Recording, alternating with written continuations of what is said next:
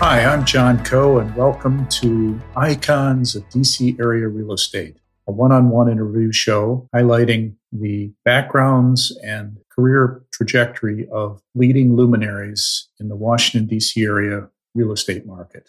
The purpose of the show is to highlight their backgrounds and their experiences and some interesting stories about their current business as well as their past, and uh, to cite some things that you might take away, both from an educational standpoint as well as lessons learned in the industry, and some amusing and sometimes interesting background stories. So I'm hoping that you will enjoy the show. Before I introduce my guest for this episode, I want to share some information about Co-Enterprises, my company. It serves income-producing real estate market participants through four distinct platforms. First, it, I advise early-stage real estate companies on securing project financing and on forming and executing operating and financial strategy.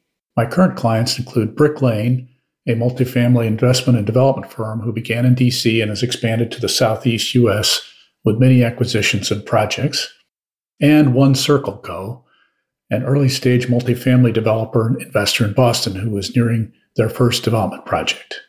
Two, career counseling for early and mid career real estate professionals with a program approach, including two one-hour sessions and follow-up six months progress reports. My clients range from recent college graduates to mid-career executives who are contemplating change. And three, of course, this podcast, sharing knowledge and insights of market leaders. I want to give a special shout out to my associate on this effort, Colin Madden, who provides ProScript perspective and marketing assistance to produce the podcast. And finally, for deriving from the podcast listener base and my experience as a U L I mentor, Colin and I initiated the Iconic Journey in C R E, a community of young professionals from twenty-two to forty years old who participate and contribute to online and live meetings, property tours, mastermind groups, book readings, and career resources. In summary, Co-Enterprises' mission is to provide, motivate, and guide high-achieving individuals and young companies to get the results they want, and in doing so, to elevate the already D C area real estate community. To learn more, click on my website, co enterprises dot com, or reach out to me at john at co enterprises dot com to learn about any of these services. Thank you for listening. My guest today is Adrian Washington, who is the C E O and founder of Neighborhood Development Company. Adrian is a longtime veteran of the Washington, D C market. He's been active for over thirty years in Washington. He started his company actually in nineteen ninety-eight, ninety-nine, I should say, but he worked for on his own, doing his own developments before that and prior, and also then joined N H P, National Housing Partnership, for a while, learning the industry before starting his own firm. He also was the head of the Anacostia Waterfront Corporation after Andy Altman stepped down and founded it, that setting up the development in Southeast and Southwest Washington along the Anacostia River, on both sides of the river, primarily, obviously, near the ballpark and the Navy Yard activity, along with cleaning up the waterfront and the crossings themselves. He was a- actively involved in negotiating with Monty Hoffman and Madison Marquette and their TART team to uh, secure the wharf development on the river. He uh, had an interesting background. He grew up in Washington, D C, went on to Stanford University and uh, Harvard Business School, was in management consulting and a training program at I B M, and realized that's not what he wanted to do. He wanted to be in the real estate sector after doing the construction activity. So it's an interesting arc coming from Anna, growing up in Anacostia on the east side of the river, going to Stanford and Harvard, and then coming back to the city he loves and doing development. So without further ado, please enjoy this wide-ranging conversation with Adrian Washington. Welcome, Adrian. How are you? I'm good to you today. How are you? Thank you. Thank you. Tell me a little bit about your current role at Neighborhood Development Corporation, Are you the prime deal maker and strategy leader? Strategic I guess leader? So. I'm certainly the strategic leader. Um, it's Neighborhood Development Company. Just for the company. Okay, yes. Got it. So I'm certainly the strategic leader. And am I the prime deal maker? I mean, I'm one. Um, I'm probably first among many. So I'm not okay. the only one, but yes. Mm-hmm. So you were, you set the set the course for the company, basically. Yes. Your business continues to accelerate despite the pandemic, with several recent acquisitions and ongoing development projects, which I'd like to delve into later. What impacts, either positive or negative, has the pandemic had on your business? Well, no, I, I like the way you phrase it, because it certainly has had both positive and negative impacts. I mean, I think from a, a positive perspective, it has increased the need for housing. Housing residential is the primary thing we do. So we've seen dem- more demand both in our rental portfolio, both on the affordable and market rate side, and our for sale. So certainly, I think, and, and I'm not like a you know global economist or anything, but what we've seen is a shift away from people spending on services, so you know, restaurants, vacations, uh, Broadway plays, what have you, and more to its goods. And the primary good people have, have valued as housing. So we've seen increased demand for housing. And up to now, it has kept interest rates low. So I think that's been helpful. We're seeing a little bit of change in that more recently. So we'll, we'll keep an eye on that. And it's freed up, frankly, resources, both from the government, both because of COVID response and also because of what's going on in our society in terms of racial equity. It has freed up both government resources and resources from mission-driven financial institutions. So that's been helpful to our business. I think the impacts have been more in our commercial portfolio, and it's not a big part of our business, but it is a part of our business. And so particularly uh, smaller, locally uh, owned businesses that we have in our portfolio, they faced a lot of headwinds. Interesting, though, one thing you didn't ask, but I think that was one of the things that we expected to happen, but didn't. We expected to have a lot more trouble with rental collections. And what we, you know, originally when the pandemic first started, we thought people are going to be out of work, they're going to be resistant, and, and cities have stopped, you know, allowing for evictions. And we thought there'd be this huge amount of non-payment. And what we were so pleasantly surprised that it wasn't is that we found the vast bulk of our residents are, you know, they love living where they live. We provide affordable housing, beautiful places to live that are far below market. And what we found is that people really cherish those. They've done everything they can to keep up. And when they can't, be able to work with them to work out payment plans. So that was kind of the like the Sherlock Holmes dog that did not bark. That was surprising to us. Well, the, it seems to me that the governments have reacted pretty favorably to help mm-hmm. people yes. in, in most jurisdictions around here, certainly. That's correct. So they can step up if there's a problem, mm-hmm. I assume. Yes. And there's obviously the federal government gave us all money that we didn't expect. Uh-huh. I didn't ask for it, at least. Mm-hmm. So before we get into your business in a lot of depth, tell us a little bit about your origins, your youth, and parental influences. I understand you grew up in Anacostia, D C I did, that's right. Talk about your youth and influences, your parents, and how you... I think um, I had, you know, everyone looks back at the youth and they say there was kind of like, you know, you were just there. You're a kid, and so your environment is what it is, and you and you accepted that. So I grew up in some areas that people would probably go to nowadays and say, oh, that was pretty rough, but... didn't feel like rough at the time. It just felt like every day growing up. And so, what'd your folks do? My both my parents were government workers. My dad worked for the federal government, and my mom worked for the D C government. She was a librarian at some of the local branches, and so I think she was a huge influence on me. Not like for a business career, but just in terms of the importance of education and reading. Yeah, I know. I, I would go like you know go see her after school. I was a you know latchkey kid, and I would come home with books. And so I was a big reader when I was young. I'm still a big reader now. And I think that was a key influence. Interestingly, neither parent had like a either a business background or certainly not an entrepreneurial background. So I don't know where that came from. I did not get that from either one of them. Any other relatives that had influence on you? No, really. I mean, we were uh, a fairly small family. Both my parents are only children, so I didn't have an extensive like uncles and aunts and cousins mm-hmm. and things like that. So I don't know. Maybe it was innate. I don't know, but it, it didn't come from them. Did you have friends or did you see other people? It's like, wow, I like what he's doing. Maybe I should do that or she or whatever, you know. I don't know where I got the business bug from. I mean, I got it fairly early. Maybe my older brother, to an extent, because he go. had a, things are different now. He had a newspaper route. Yeah. And I ended up doing the same thing. And, and back then, it wasn't like it is today where you've got sort of distribution and marketing and all that. You did it all at once. So you were entrepreneur. You you, you bought your newspapers mm-hmm. from, you know, the Washington Post or whatever at, at a discount.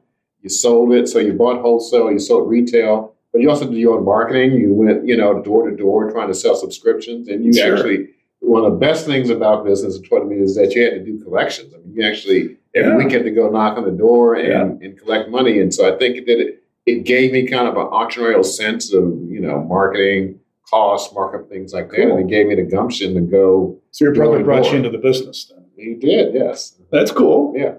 So did you go to the private public school or private school? So I went to D C public schools up until sixth grade, and then I went to uh, a very small private school called Canterbury School from seven to twelve. Was that in the district? That was out. That was south of the district in Maryland. In Maryland? Oh, I never heard of it. Is it still around? It's not still around. So no, that's how small it was. It didn't make it.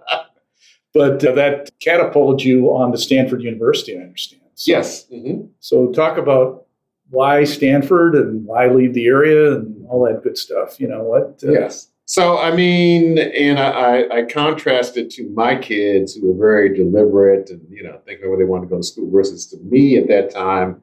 You know, I was just a kid and I wanted to see parts of the world and I want to go somewhere warm. And so I said, I want to go to California. And I had never been to California. The furthest I'd been was Kansas City, like mm-hmm. to the Mississippi River. So sure. I'd never even been West Coast, but, you know, I just got in my head I wanted to go to California. And I had a um, very influential guy who was uh, my, you know, high school sports coach and who was also my advisor. He said, well, you know, Adrian, if you want to go to California, you should go to Stanford. And I, I'd never heard of Stanford.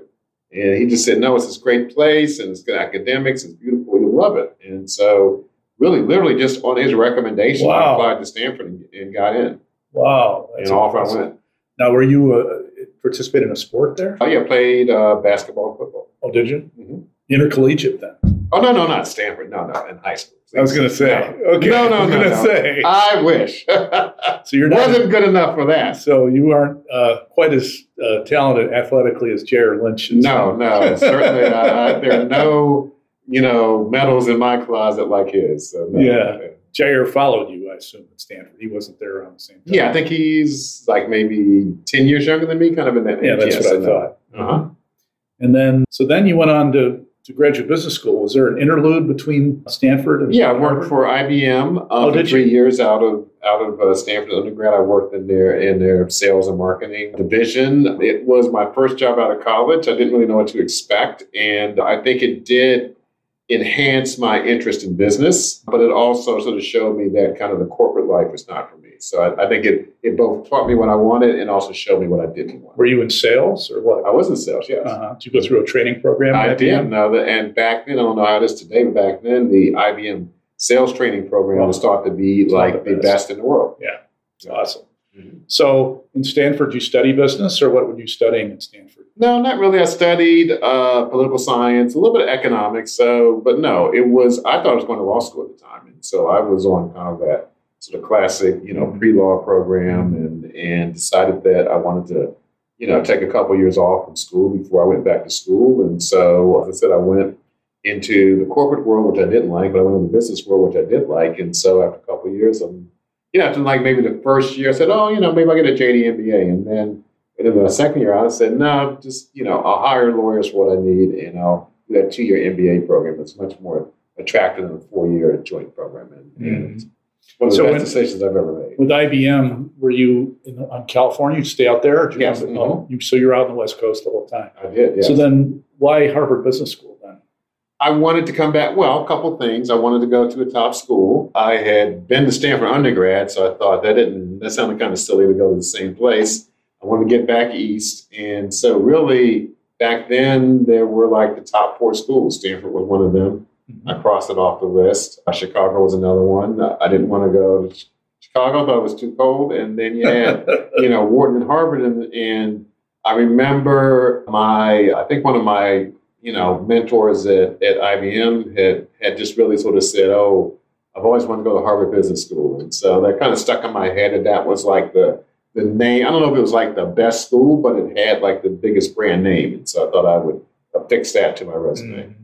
And I wanted to come back east. So it all kind of worked out. So I assume that you were one of the few minorities at Harvard Business School, right? Well, I don't know, few. I mean, certainly we were in the minority, but I mean, it was it was a, a small but cohesive community, and I still have friends with them. So I, mm-hmm. you know, it was it was it wasn't lonely. We were we were small, but we were together. It's a big school. It is a big school. I think it's the largest business school, if I'm not mistaken. So you still stay in touch with your Harvard uh, graduate? I do. I have several friends in there that I'm still in touch with. That's great. That's great. So what influences did you pick up? Obviously, you learned basic business and that there. Uh, mm-hmm. Did you have an idea when you came out of Harvard when, what you wanted to do at that point? Not really. And certainly it wasn't real estate. I mean, even at at that point in my life, I was in my mid-twenties. I, you know, I had no real estate experience. I didn't think I was going to You know, I didn't know what I didn't even know what a developer was. So I think it, it exposed me to, first of all, two years is a great time to do graduate school. It's, it's long enough to really learn something, but not so long that it's a slog. So I think that was good. I got exposed to a lot of things that I didn't know about, not having been like a, a pre-business major. So like I didn't know accounting and finance, and that was something mm-hmm. a lot of you know a lot of my peers were like, oh, you know, I know that, I know that. And I was like, you know, I didn't know what. You know, cap rate was or cost of capital, all those things. And so I thought that was great.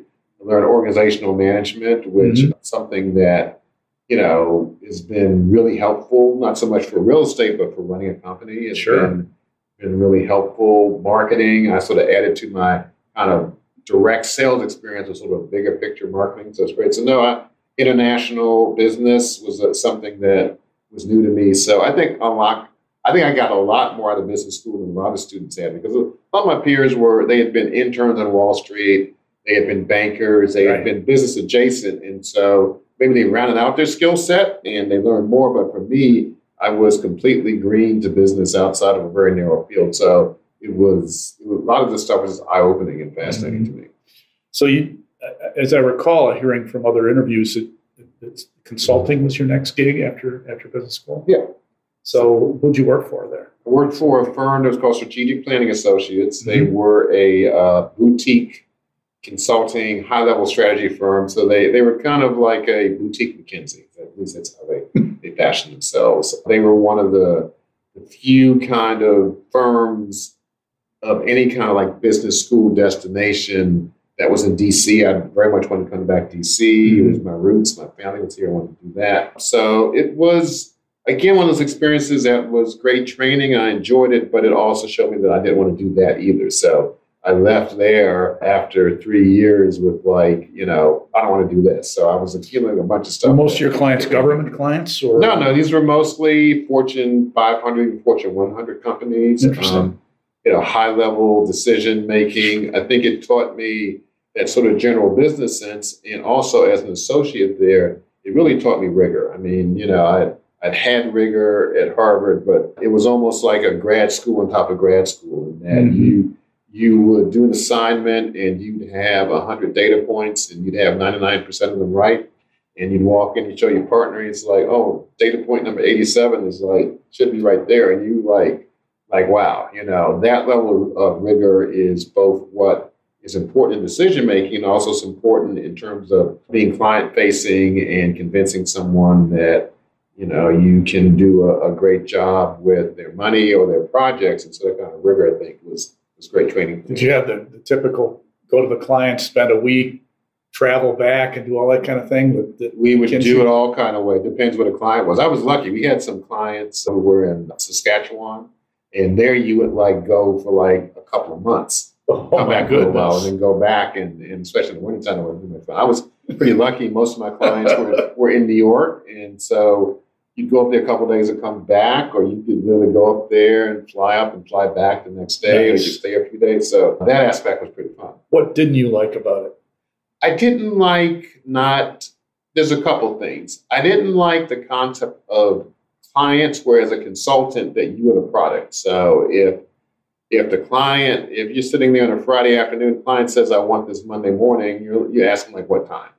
You know, it right. was that kind of thing sure. where you had to show them, and, and the clients would almost be a little abusive at times that we're paying these folks a lot of money, and so they would just want instant results. And so I didn't like that aspect. I, and I talked about the rigor. I think that was a good exercise for me, but I didn't want to be in the weeds that much. And so, you know, that was not for me. And then I think the final thing was that I wanted to make decisions and to see the the results of my decision, hopefully good, maybe bad, but I wanted to be that person who made those decisions and then live with them. As a consultant, you're making recommendations, yep. but you have no influence whether they get implemented or not. If you had become a lawyer, it would have been the same thing, probably, mm-hmm. more than likely. Because what you just explained uh-huh. is what early lawyers do, this, almost exactly the same thing. They work around yes. the clock, uh-huh. always a response to the client, mm-hmm. day or night. You know, it's just, and and in the weeds, in the weeds. No, you're right. You're right. Yeah, it's interesting. So, where did you get the real estate bug then? So, completely in an unusual way, while I was doing this consulting work, and then, yeah, like you were saying, I drive to New York in the morning, uh, sure. I'd come back in the evening.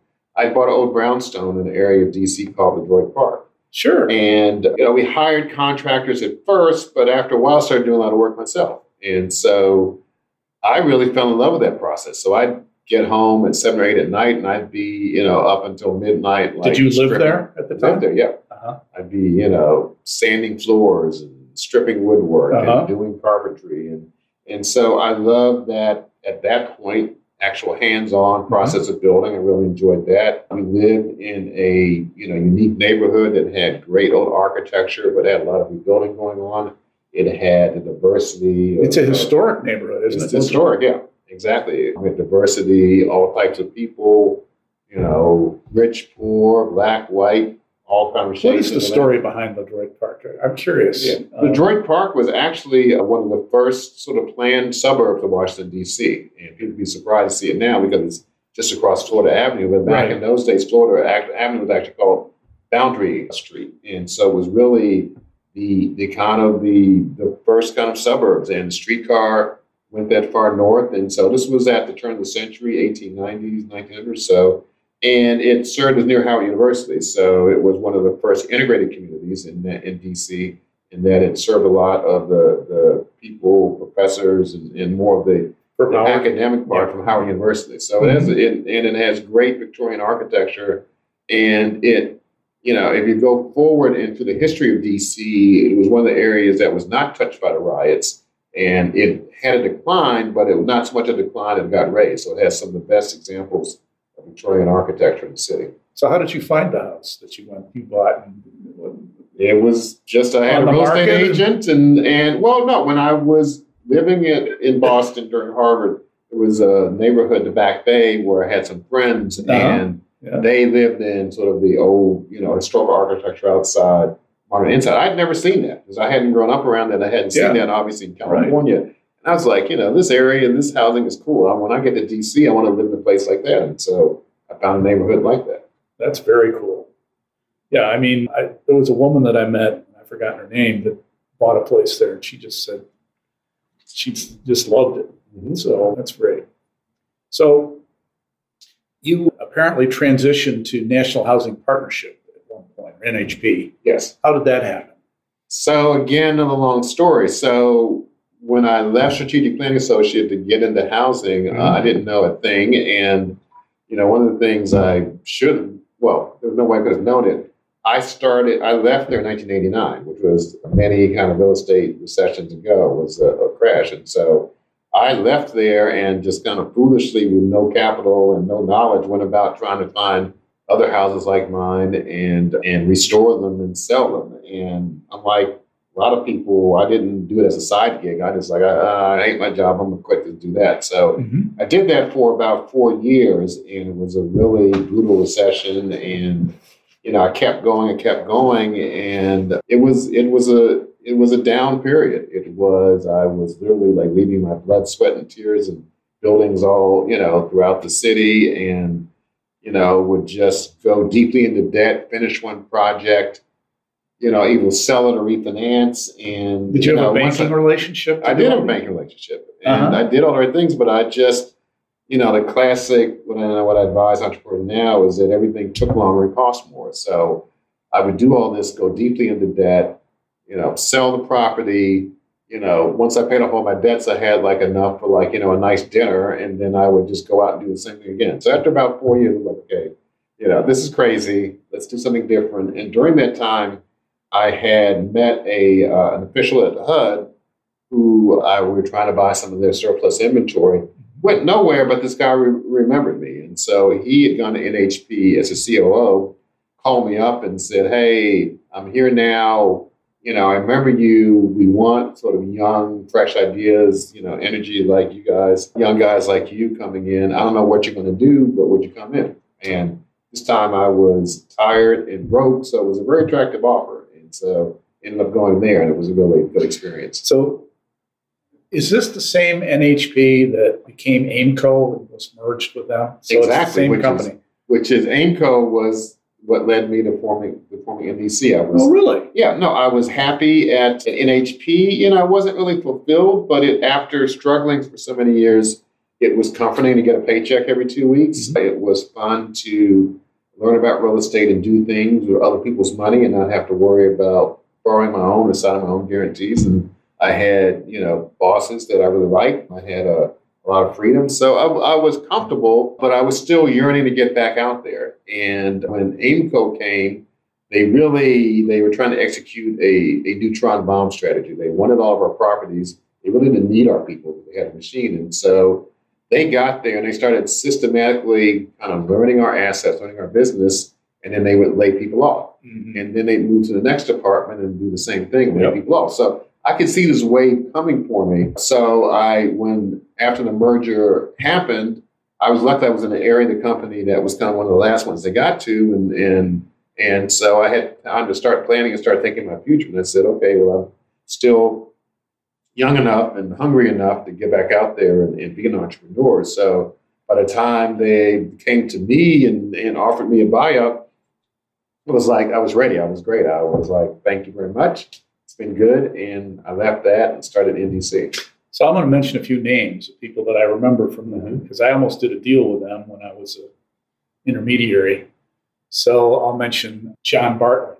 Yes. Does that name ring a bell? Absolutely. Okay. Remember John, yes. Yes, I worked with John. Rod Heller. Oh, well, Rod Heller was the, the C E O. Yes. And actually one of my first investors in N D C. So. Was he? Yes. Uh-huh. That's interesting. Mm-hmm. And then Richard Vinci was all, another fellow I worked with. I don't okay. Richard, Richard, no, I don't remember him. Okay. So we worked on, I worked on a project called Grosvenor Tower. Mm-hmm. Grosvenor was the first place I visited. It was their flagship at the time. And mm-hmm. so, you know, when I first got there, one of the first things, oh, go look at the local portfolio. And so Grosvenor was like the first place I went to. And a guy by the name of Dick Dubin, Dubin yes. mm-hmm. was the partner mm-hmm. at the time. And so we were working on potentially selling that property, and I brought a institutional investor that I represented. We came very close. I mean, the due diligence period, we were down the last few days. And then for some reason, and I can't remember who made the decision, mm. we dropped the deal. Oh, and uh, I developed their relationships. And then there was another fellow named David McDonough also. Mm-hmm. I don't know if you remember yeah. him. I know the name, but I don't remember him. Sure, yeah. sure. Mm-hmm. So you did you learn kind of the affordable housing business while you were there? Is well, that interestingly, I didn't. I mean, at the time I got there, N D C in its prior incarnation was a developer. Right. Or, or more like like a development partner. Mm-hmm. The time I got there, they really sort of stopped the development business, and they were a large asset. At the time, they were the largest owner of multifamily country. And my job there was in acquisition. So, you know, my job was to find portfolios and acquire them.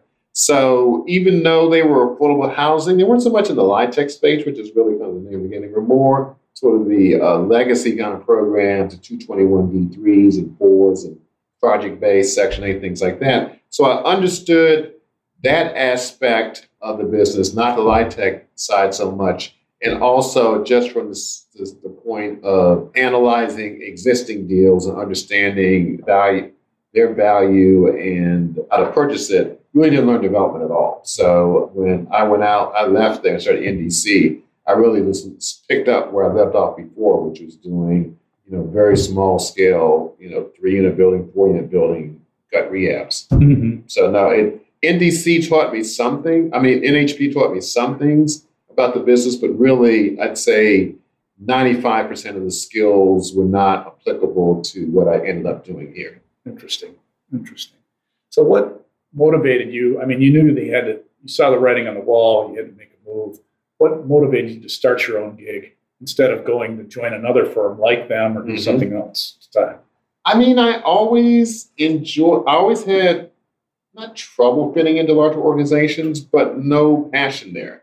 And so I could just sort of see that when I was at somebody else's, you know, larger shop and the issues that really got people passionate. I kind of, you know, I did a professional job and, and I, mm-hmm. I felt responsibility, but I wasn't really excited about it. And so I had ideas at that time, which were, you know, interestingly ahead of their time about the the the the value of urban living, the desire for walkability, the the the enjoyment of eclectic and, and classic architecture that was transformed into something modern and working, the the comfort level and interest in, in working in mixed income neighborhoods. And so I wanted to build a business around that. And I guess if someone had, you know, come to me and sort of show me something exactly like that and I, with the group I fit in with, then that might have been appealing, but it didn't happen. I didn't sort of see a place like that where I wanted to join a part of their team. And so I made a decision to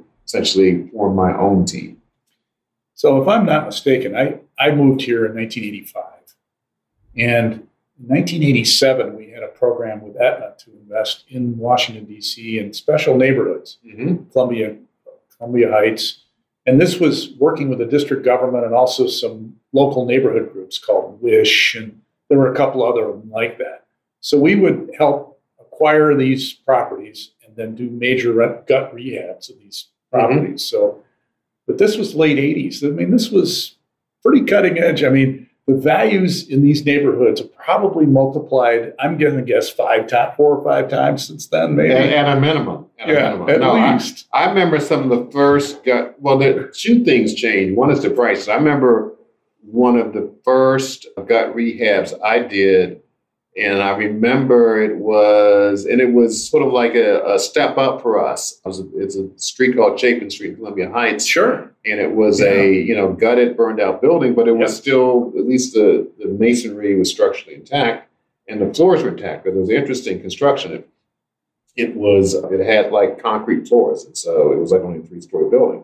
But I remember going there and it was eighteen units. And the guy said he wanted thirty thousand a unit for it. And he said, and we went in there and it was like, you know, just bombed out. Sure. With a tree growing in it. Yeah.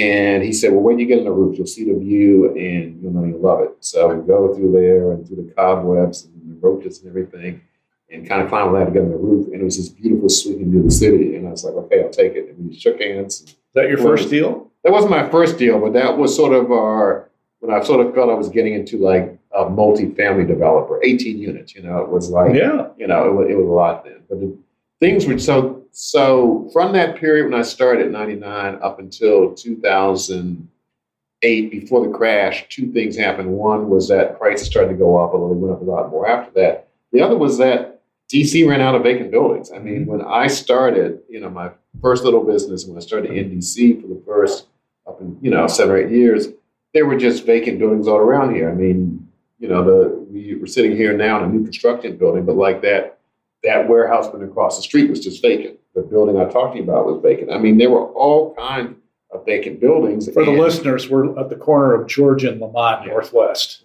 And like after like eight or nine years, it was like all the vacant buildings were gone. I mean, things were really booming then, and the city was changing, and, and the view of urban America was changing, and so I was like, hmm, I think we need a new business model because we just can't be rehabbers anymore. We got into new construction.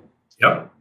It's interesting. When you started your company, Marion Barry was mayor of the District of Columbia, and the city was struggling with the fiscal and social problems mm-hmm. that we had, of course. And, you know, the Financial Control Board, I think, was, I don't know if at that right. time they were running the city or not, yes. but what, and you're, you just said, uh, what, what was your strategy in addressing the affordable housing crisis at that time? What was your thought process? Well, I mean, I have to be honest. I mean, I think at that point, both in my life and my career, I wasn't really focused on the affordable housing crisis. I was just trying was, to make a living. I was trying to make a living. I was trying to make payroll. I like, and I like the transformation process. So I like that. Although, interestingly, in hindsight, there were things we did that were affordable housing just because we were working in neighborhoods and working with people who would take neighborhood risks. So we did condos on Kennedy Street. And I remember we were just the fact that we bought the building cheap and we did the rehab, you mm-hmm. know, affordably. We were selling condos like at like ninety-nine thousand dollars, one hundred ten thousand dollars. So,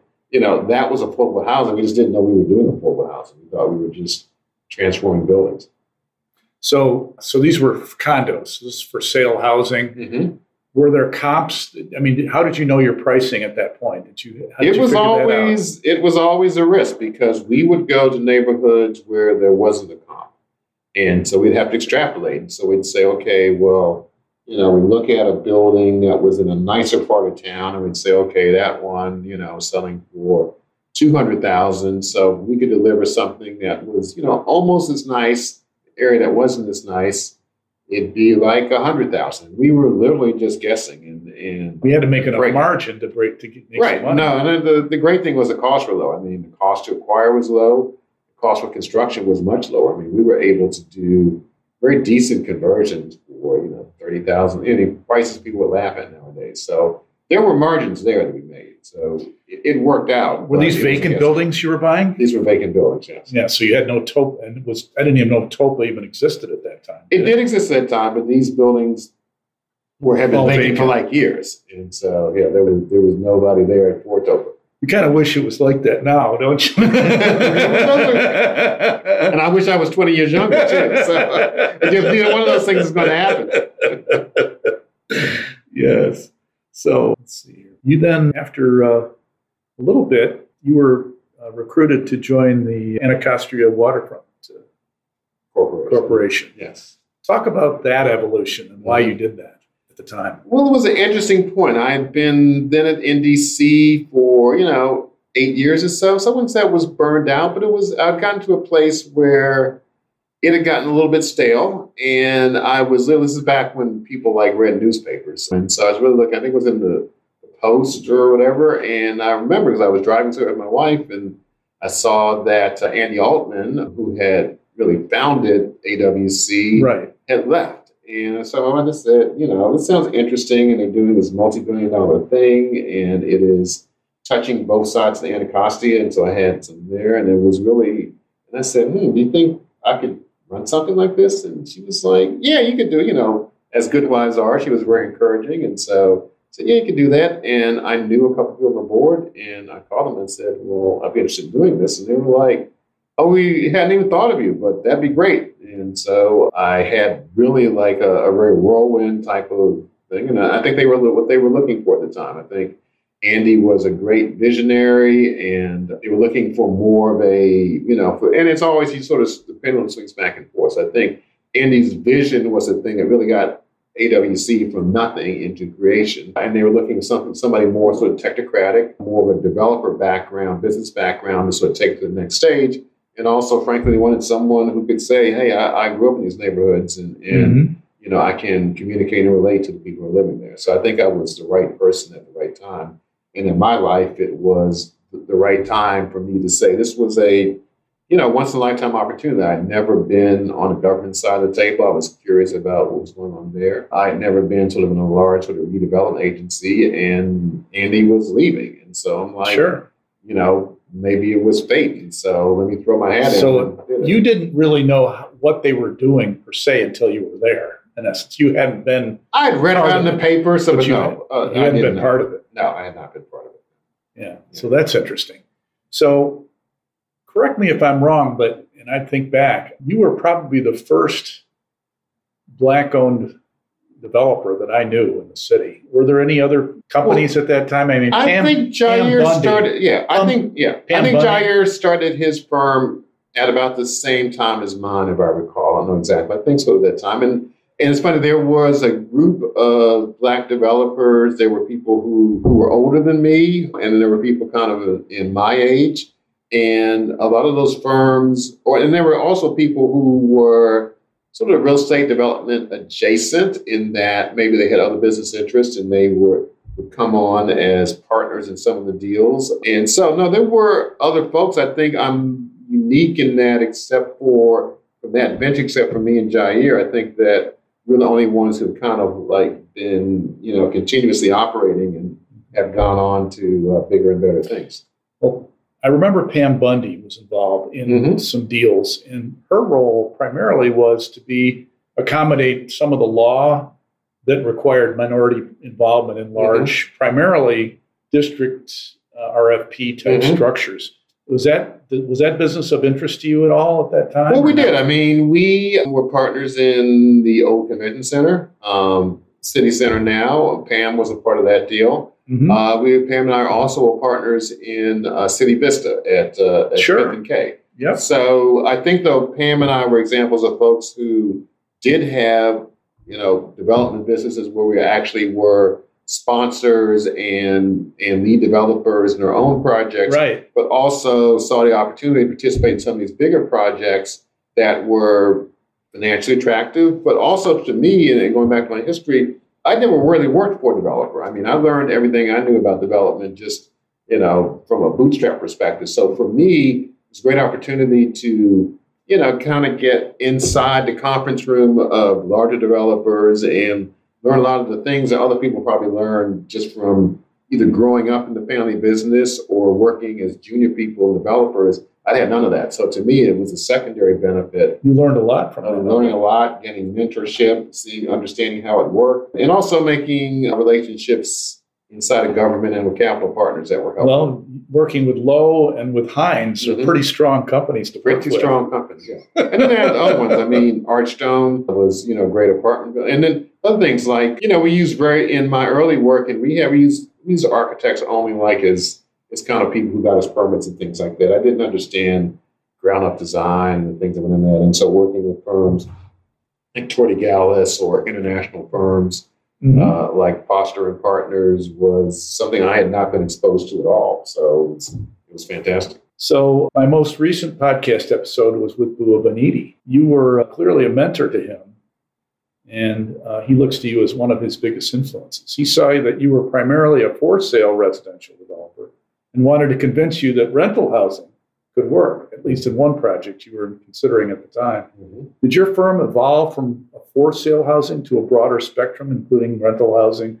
commercial, mixed-use projects over time, or was there a broader strategy?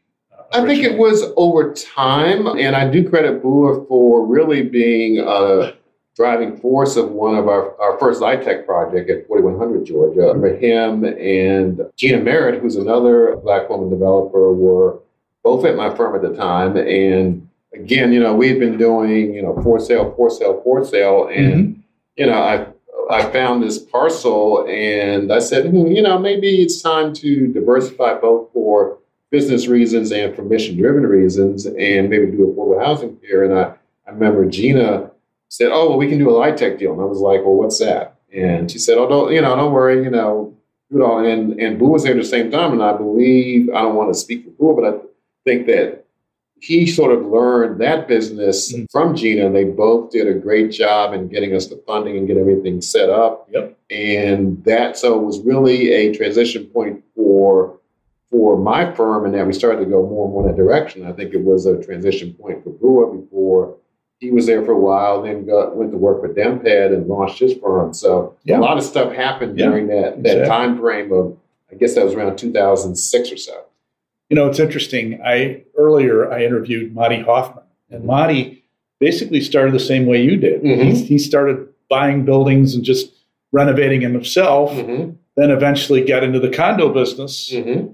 and then through partnerships primarily, he got into the into the rental mm-hmm. business because people would come to him with a project. This probably makes more sense to do mixed use with both for sale and for rent projects. Mm-hmm. It's interesting to hear, to see the, mm-hmm. the analogy there. And mm-hmm. so you learning this affordable housing business mm-hmm. through that. Now, did Monty tell you that when I was at A W C that we selected his firm for the work among seventeen other competitors? And so well, he there was a lot of intersection there as well. Well, unfortunately, his partner blew up on him. Mm-hmm. And so he went through a lot.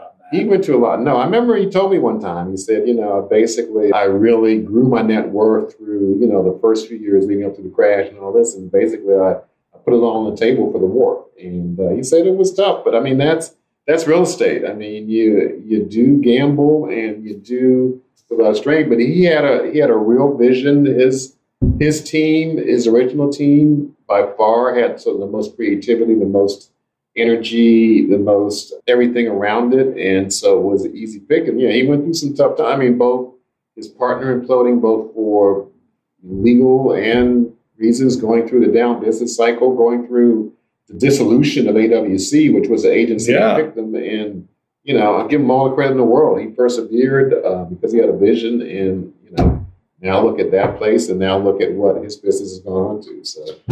Yeah, sometimes you you know you put it on the table and hopefully you, you win more hands than you lose. So why did the, the A W C dissolve at the time? And I you you were running at the time. Right. So what happened? So I think a couple of things happened. Well, the main thing that happened was the election of Adrian Fenty, and both Anacostia Waterfront Corporation and the N C R C were independent agencies. They were set up to create more speed and more independence from government. And when Mayor Fenty came, he decided he wanted that control.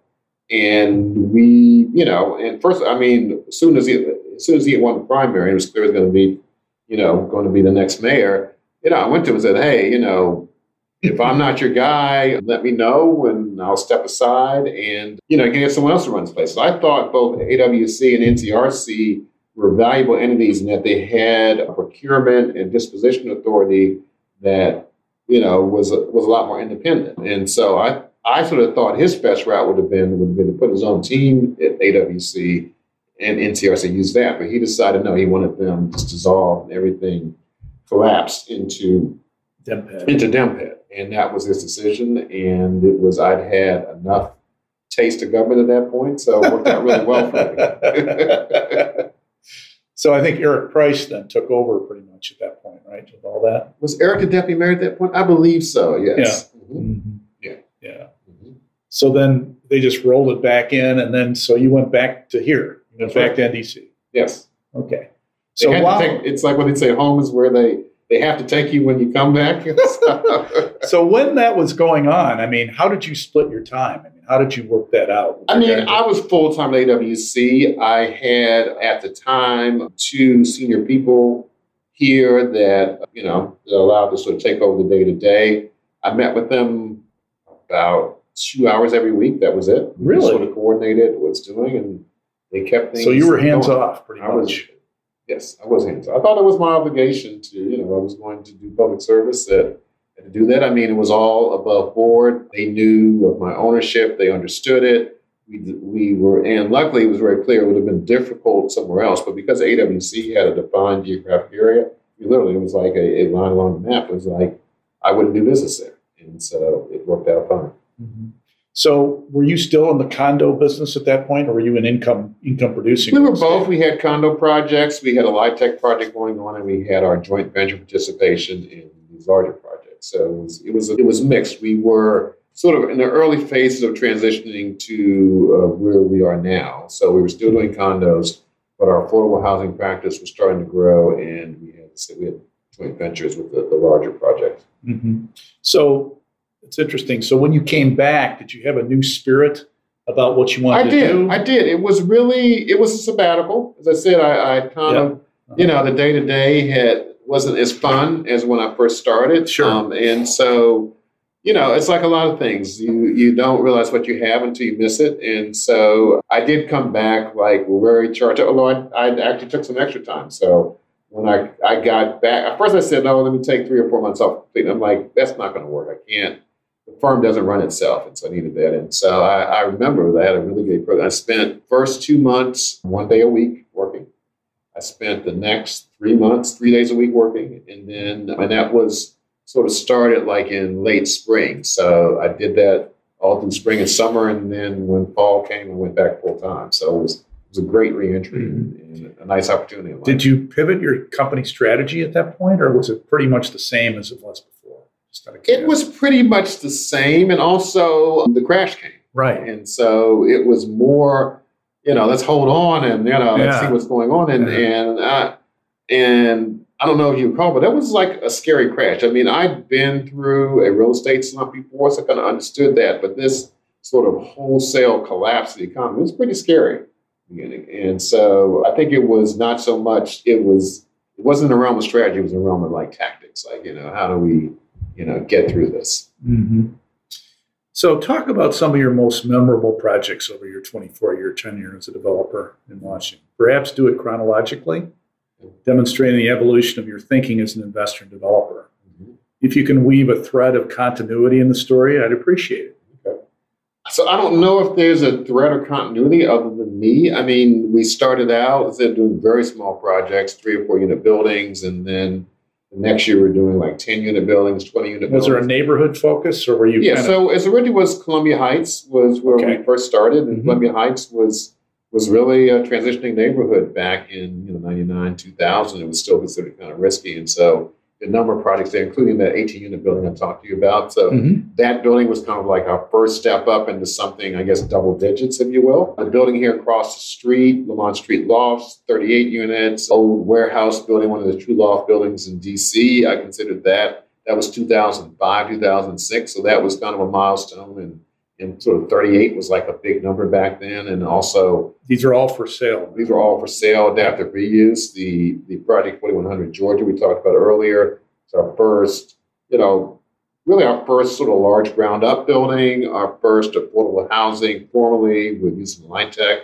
That was delivered in two thousand nine. That was a milestone. Certainly our our earlier joint ventures with City Vista, City Center were milestones. I think that, you know, since then, we've done, there aren't sort of like the same kind of memorable kind of milestone kind of projects, but there was a steady progression and a shift in our in our business philosophy around doing more and more mission-driven work as opposed to uh, market rate. And I, and I think over the years, it's been a progression that I didn't really see at the time, but it was all, it was not just a business progression, but a personal progression, particularly as my older children now, twenty-six and twenty-three, sort of came into their own, and I sort of started seeing the world more from their eyes, and, and their eyes are, are, you know, much less capitalist and much more, you know, societal than mine. I think sort of seeing my business and my work from their eyes and understanding that I wanted to do more mission-driven and, and appreciating that. So it's been a transition, you know, since then to the point where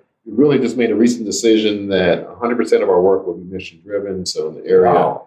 of affordable housing, both rental and for sale, of mission-driven commercial. So we just uh, delivered a our, our first New Markets Tax Credit project that features all local businesses. And so it's been a a kind of an evolution for me that it's something that as I kind of go through, you know, who knows how long I'll be doing this, but clearly I've been around for a while and what I want to dedicate my talents to and what I want to surround myself in in terms of the energy of people I work with is in the mission-driven space. So it has been an evolution from no mission-driven to one hundred percent mission-driven. So it's a pay-it-forward type of attitude. Exactly, exactly. And so your children inspired you. That's interesting. Mm-hmm. Are they in the business with you? No. So uh, people always ask me, you know, do, you know, do your kids want to like take over your business? I said, not only are they not interested in my business, they're not interested in business at all. They they think of business as uh, greedy and boring. So they so my oldest oldest child is she's a journalist, and my middle child Sam is a policy analyst for working for a nonprofit. Now, my son's eighteen. He's he's just graduating from high school. He's going to college. So who knows? He he may be, but I, I think you know he's the gap between our ages is, is a bit large for him to come in and kind of take over. You know, so maybe twenty years from now he might be ready, but I'll be you know happily retired by then. I hope. It's amazing how these young people can pick up things pretty quickly mm-hmm. though, once you get them on board and teach them. So, so what is your strategy to raise capital for your investments? You mentioned LIHTC and some of your other things. So how do you, have you raised programmatic private equity capital or project-oriented capital for each project? So we historically have raised uh, project. I mean, we we dabbled in programmatic and raising some funds, and we had some small funds. They didn't, they weren't particularly large. They didn't particularly work that well. Our main mode has been project by project financing. We're starting to look at some programmatics now. We You know, particularly as we move into the mission-driven space, we're looking at large capital providers who both for risk return balancing and E S G desire that sure. we're seeing some very large capital players now that are interested in what we're doing. And so we're, we're very interested in that. And also particularly, but also certainly on the affordable housing side, there's both money directly from government. There, there's money under government programs like the tax credits, like tax exempt bonds. So those have led us to a relationship with sort of very large money center banks. Have you worked with the D C government on incentive financing programs quite a bit? Oh, absolutely. Yes, quite a bit. Yes. Yeah. So talk about some of the more innovative deals that you've structured, just out of curiosity. So it's interesting because we have, as I said, we just completed our first new markets tax credit, which sure. is extremely complicated. Lots of uh, players. Describe the project stack. a little bit. It's a it's a pair of buildings in the River Terrace neighborhood in Washington D C, and this is uh, on Benning Road. Oh, sure. And also, we're doing More a LIHTC project nearby. So it really is a, a neighborhood kind of focused project. But this one has, uh, for instance, a young Black woman who is doing a, a food food hall concept with local merchants, another young Black woman who is creating a makerspace for uh, cosmetic manufacturers. Very cool. Focused around uh, shea butter project, products, and also with a link to women in, in Ghana who supplying and doing sustainables type of stuff. That's there's cool. another, there's a couple of health services aspects. So it's a collection of, of How did small, you find these tenants? I mean, did they They come found to us, yes. No, they they found, I mean, we got a lot of publicity around it. It was, we did crowdfunding. So we talk about sort of capital sources. That got some publicity. It's a fairly, you know, visible corridor. And so, yeah, most of these folks just sort of found us and wanted to be there. I mean, it's very similar to what we did with forty-one hundred Georgia for the Yes Organic Market, which was one of the first grocery stores, and particularly the first like fresh food organic grocery store in the Pedro neighborhood in a generation. And they just found us. They, you know, Gary Chaw, the owner of Yes, was, mm-hmm. you know, heard about it and said, hey, I, I love that location. I've always wanted to be there, and I want to put a store there. So sometimes you get lucky. That's awesome. So in reviewing your portfolio and having listened to you speak on a couple of, it sounds as if your primary mission is to, it's not as much to grow a portfolio to earn money for you and your investors, but to improve the neighborhoods. We just talked about that, mm-hmm. you were, where you were developing. Talk about your lens for new business. Is there much of a social mission as a financial mission? You sounds like it is at this yeah, point. Yeah, absolutely. I mean, so we are, are focusing now one hundred percent mission-driven. We have a test. So in the affordable housing space, you know, we're not just one hundred percent affordable housing, but we look for projects that have, you know, a high threshold. So minimum thirty percent affordable is, is that. In terms of sustainability, it's also one, and again, you know, looking at your children is something that you, really important to that. So we've dedicated that all of our projects will have leading edge sustainability features, stormwater, green roofs, solar. We're doing our first project using geothermal energy. So we have a environmental sustainability lens. Mm-hmm. Uh, we have a, a community lens in that we are only going to operate in neighborhoods where, you know, you're never going to get one hundred percent of people supporting you, but where there's a broad consensus that the project that we're doing is something that people want in their neighborhood. So that's no lens for us. So we're running all of our projects through all these lenses, and if they don't satisfy all of them, then we won't do it. Mm-hmm. Are you pursuing R F Ps with the district government? We do selectively. We don't pursue every R F P that comes out. There is a lot of work involved in the R F P, and there's, there's depending on it, there's not sort of a high success rate. I mean, some of these will get like twelve, fifteen, oh, yeah. you know, and, and it has to be spread out. So if there's a project that we particularly like, that we think we could add value to, and is really gets our creative juices flowing, we'll pursue it. But mm-hmm. no, we we do it selectively. Recent articles have suggested that the urban growth with intense density may slacken for several reasons, including high real estate values, aging demographics, leading demogra- millennials to seek less expensive and more spacious housing, reduced use of transit, et cetera. What's your reaction to these trends? Yeah. I mean, who knows, is I guess my bottom line. That I've been around long enough, and I've heard, you know, I remember back when like Japan was going to take over the world, and, and you know, when, you know, Russia was never going to be heard from again, and, and and you know, people were never going to live in the cities again. So I says my initial reaction is that it's hard to predict the future, and so I don't really pay attention to that. I also believe that as a company, you want to be aware of the larger environment, but you want to stick to what you're good at and what you want to do. And, you know, the thing about real estate is, is that there's just so many different ways to play it. There's so many different geographic areas, there's so many different product types, different financing strategies. Mm-hmm. And so if you have a niche, which I believe we do, I think it's better just to stay in that niche and, you know, see what happens. And so that's what we're going to do. So talk about your company culture and what you want to inspire your, to inspire your co- and your colleagues.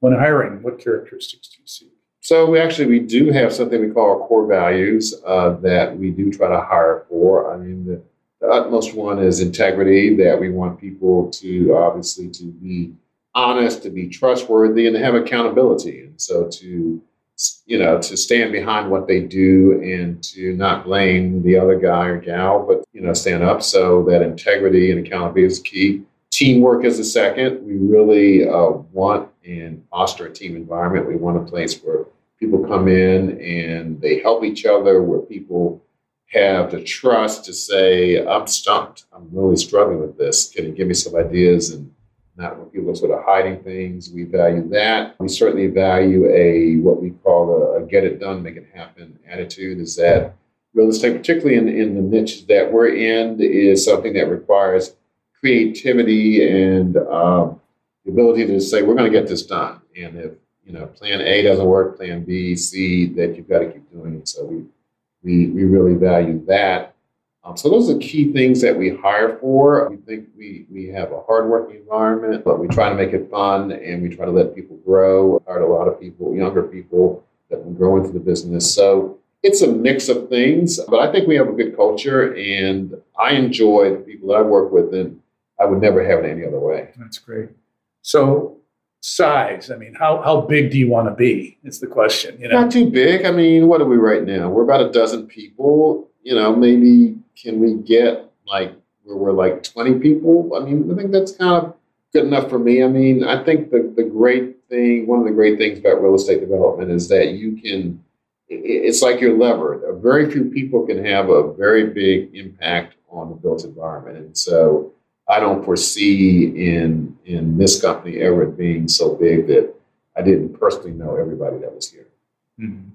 So I guess the other question on size is, is how many deals do you think you can pursue at any one time? Mm-hmm. And do you balance between buying just for investment, or are you purely looking now at development deals where you're re, you're going to be doing some construction activity on site? Right. No, it's much more the latter. Um, I mean, we're developers. We're we're not asset managers. Our passion in my, going back to how I got into this, my passion is about creating. So taking something, a piece of dirt, a right. burned out building and turning it into something completely different.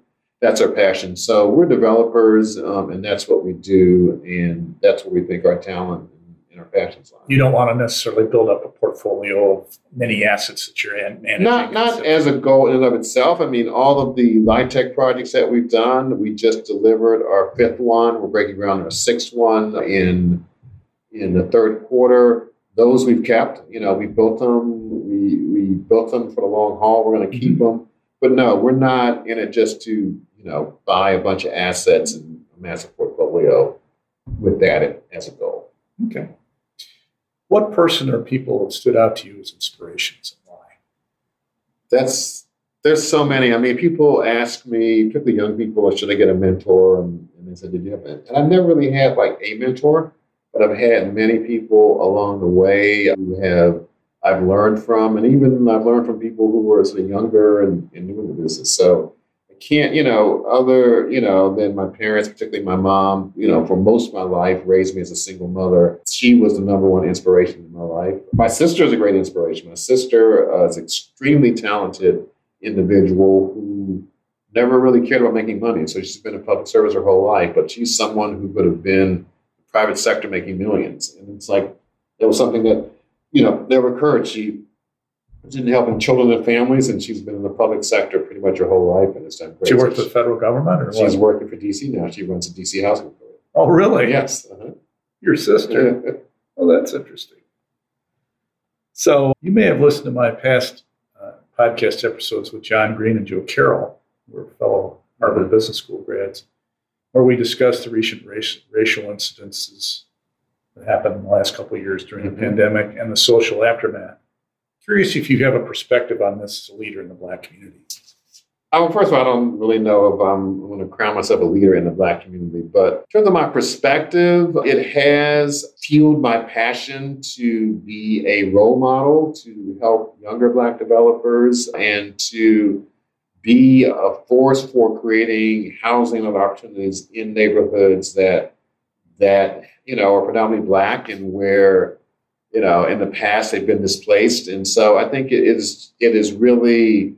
you know, not created something new that I didn't know about before, but really elevated what I felt was my personal responsibility to make a positive contribution to the Black community in, in those ways of mentorship and, and community partnership. And so it's just made it like a lot more important to me. I mean, my big issue continues to be the, you know, the school to prison pipeline and how many of our young Black people never even got the kind of chances that I got and are just, you know, their their lives are wasted. They're, you know, impacted by the criminal justice system. And, you know, I really want to make more of an impact in that area. Well, that's my next question. Looking at the education in urban areas, mm-hmm.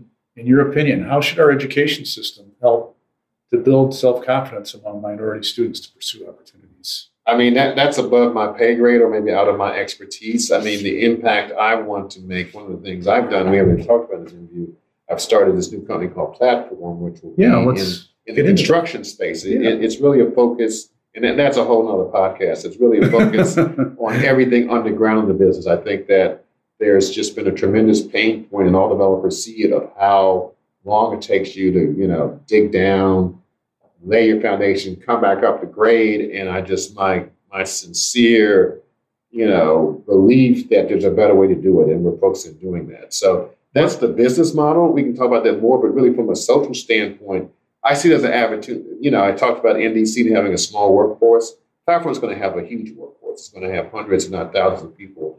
And I see that that is a way that I can directly impact the go. lives of folks in neighborhoods yeah. and create career paths where, you know, we can create, you know, seventy thousand dollars, eighty thousand dollars, one hundred thousand dollars careers for people who maybe don't have that advanced education, but who are smart and want to work hard and who are committed to doing that. So I'm excited about that in, in terms of, of using my talents to, to help that community.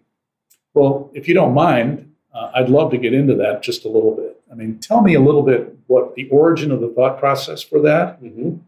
You're not an engineer, I don't think. No. So where did you come up with this? Did you have some friends that influenced you, or did, what, where did you get up this idea? I really, no, to be honest, I really came upon it myself. I mean, I've been staring into holes, um, you know, for the last thirty years. And, um, you know, and and there's an old saying, and I'm sure you're familiar with it, you know, development is that, you know, it takes you forever to get out of the hole. Once you get out of the hole, then things start happening. Of course. And I was always like, well, why is it taking so long to get out of the home? Figuratively and yeah. Or, or other things. I mean, just things that would just drive to the wall. Like, like, and that's when I was just talking to a developer just today. I mean, here we are, you know, twenty twenty-two. And he was, he was telling me, he said, well, we run into these big cost overruns in our project because once we started excavating, we found, you know, three old oil tanks.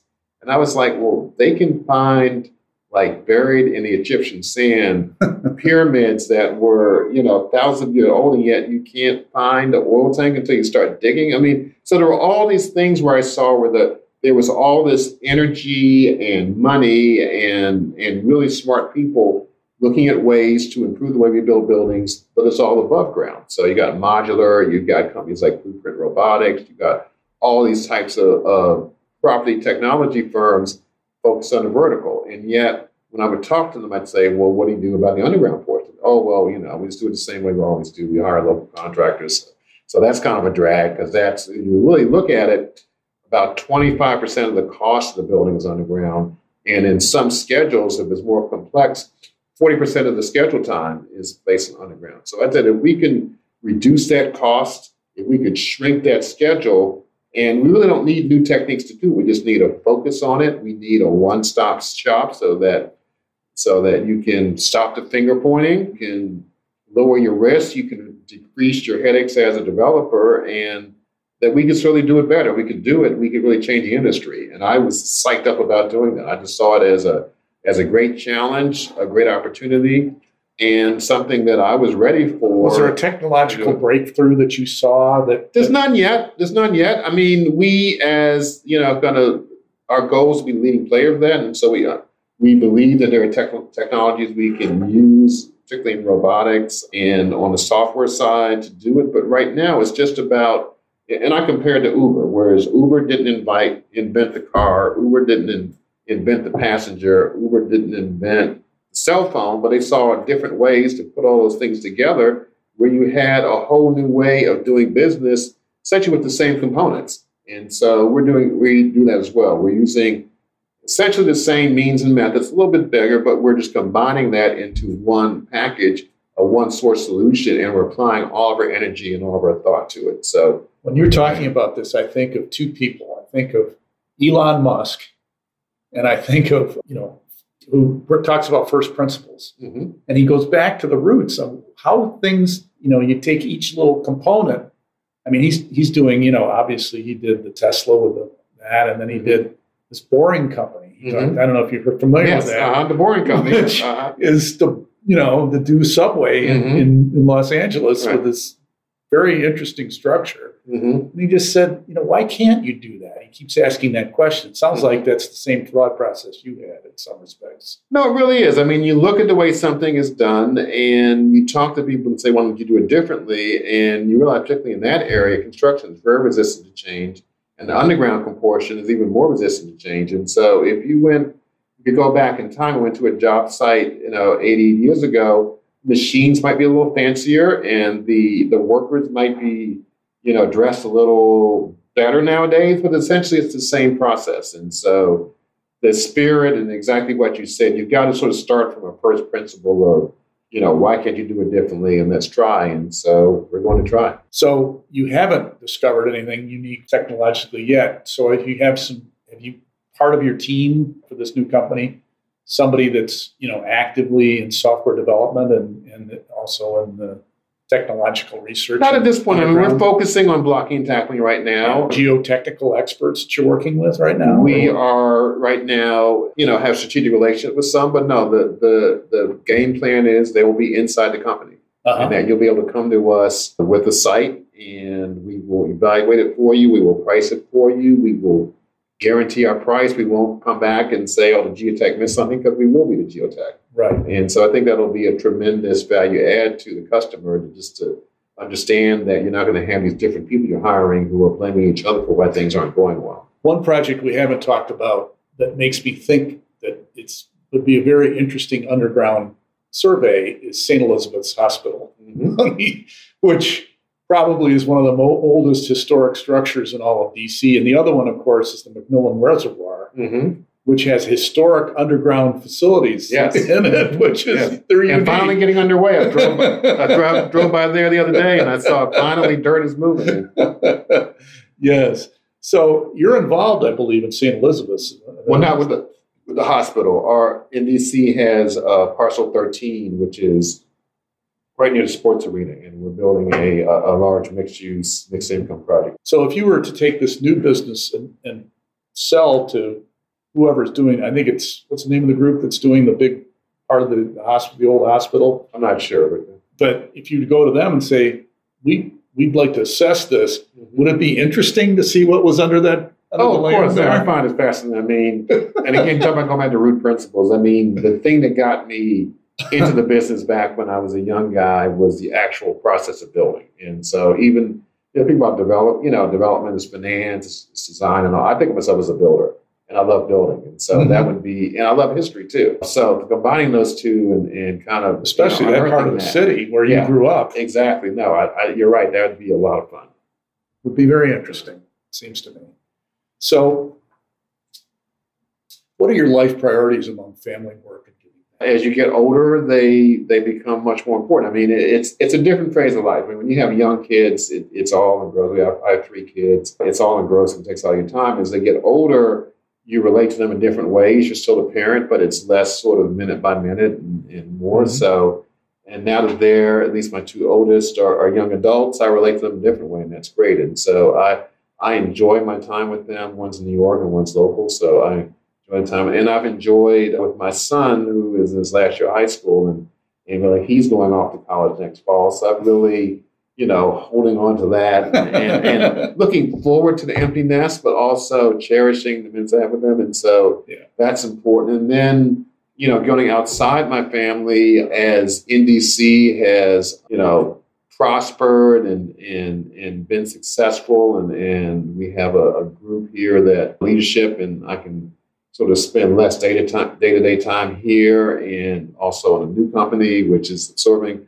I mentioned doing a lot of different things, but also as I've built my personal wealth to the point where I'm satisfied, I don't need to be Elon Musk, and I'm happy with what I got, I can turn more of my energy and attention to, you know, helping the world out and, and doing a little bit to make things better. And so I'm really, I've been very blessed with the the time and talent to do that, and I want to do more of it. What, any specific nonprofits that you're involved in? With your, what you're I'm doing? Involved in a few. I'm involved with the, I've been involved for a long time with the, the Barker Adoption Foundation. I'm, I'm the chairman of the board. And that's been an interesting shift because adoption has changed much more from sort of traditional models that, that in the past where, you know, you get this, you know, young woman who can't, you know, care for a baby and adopted by kind of typically wealthier people. To much more, and, and I've been very proud to be part of this change at Barker, is to a much more a child-centric approach where we we work with blended families, where we work much more with children with special needs that, that really require a lot of help. We work much more with the foster care system to, you know, work with children not just from the infant stage, but all the way up to teen and into early adulthood. So I'm very involved and very proud of my association with Barker. I'm also on the board of the uh, Enterprise Community Development, which is oh, a development sure. arm, Enterprise, and you know directly there from a total nonprofit point of view, helping their work in expanding affordable housing and, and not just the housing, but all the, the wraparound services go with it. So those are those are sort of the two most active things I do in the nonprofit world. I've been on different boards from time to time. Saying I work with Studio Theater, I was on their board for a while with the other ones, and and uh, so I just sort of found that that sort of two kind of main focuses at the time outside of my work is kind of the most that I can do. So I've been on some things, and and I've been there for a while, and hopefully made a contribution, and then I've moved on. Mm-hmm. So with Enterprise, if you, I assume you somewhat are conflicted if you were to go to them for any kind of financing. So you're kind of Well, actually, we do, and and it's all about Enterprise is the key financial partner. The, the board that I'm on is Enterprise Community Development, the development arm. So I'm not directly mm-hmm. looking at obviously like approving like my own deals, but with the larger Enterprise organization, they've been a key financial partner in several oh, projects, and that okay. relationship is growing. So, have you done tax credits with them? We have, yes. Yeah, that's because I know that's their big part of their business. Mm-hmm. So.